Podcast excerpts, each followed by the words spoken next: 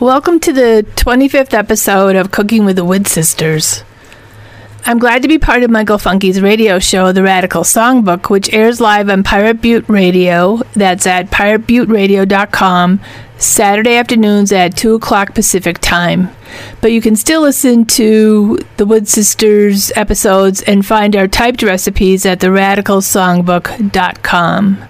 The opinions expressed on this episode of Cooking with the Wood Sisters are mine, not necessarily those of anyone else. I'm Catherine Wood and I would like to share an award winning recipe for woodlawn ginger cakes, which actually translate into really good molasses cookies. I'm sharing this recipe this month because they're the only Christmas cookie that I make. I share them with friends and family, and everybody likes them a lot. I um, found this recipe years and years ago in the Pittsburgh Daily newspaper, although it originally came from the Washington Post, I believe, in their food section in 1978. This recipe is really good.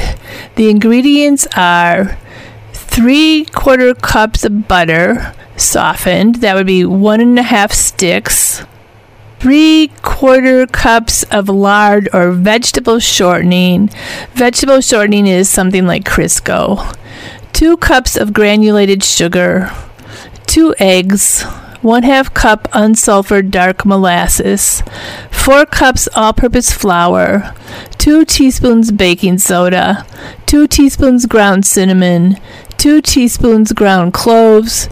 Two teaspoons ground ginger and if you like, three quarter cup of coarse white sugar for topping. I use um, granulated sugar myself.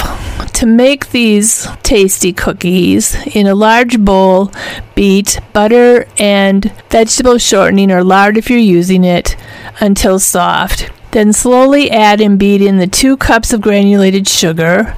Once the granulated sugar is incorporated, beat in the two eggs and the one half cup of unsulfured dark molasses. In the second bowl, sift flour, and that how much flour are we using here? Four cups of all purpose flour, 2 teaspoons baking soda, 2 teaspoons ground cinnamon, 2 teaspoons ground cloves, 2 teaspoons ground ginger, Sift those dry ingredients together and add them to the creamed mixture, mixing well. The dough will be soft. So, refrigerate it for about an hour or until it's firm. You can refrigerate it overnight too, and if you do that, you need to take it out mm, half an hour to an hour before you want to actually roll the dough into balls. Once you're ready to begin the process of shaping the cookies, preheat the oven, your oven, to 375 degrees. Then roll the dough into one inch balls and roll each in coarse sugar. Place the balls about three inches apart on a lightly greased cookie sheet. Bake them in the preheated oven for 10 to 12 minutes or until slightly cracked on top. Watch them carefully toward the end of the cooking time so they don't burn on the bottom. Cool slightly. Uh, I cool them for three minutes and then remove them to a wire rack to cool completely. I won a blue ribbon for these cookies at the Deschutes County Fair in August of 2005, and uh, they've remained a favorite of mine since I first started making them. Again, I think they make a wonderful Christmas cookie. They mail well, and your friends and family will be glad to receive them. I want to thank you for joining me for our 25th episode of Cooking with the Wood Sisters. I plan to be back next month on the Radical Songbook. Please look for this episode of Cooking with the Wood Sisters on Michael Funky's website, theradicalsongbook.com. Don't forget to include the the.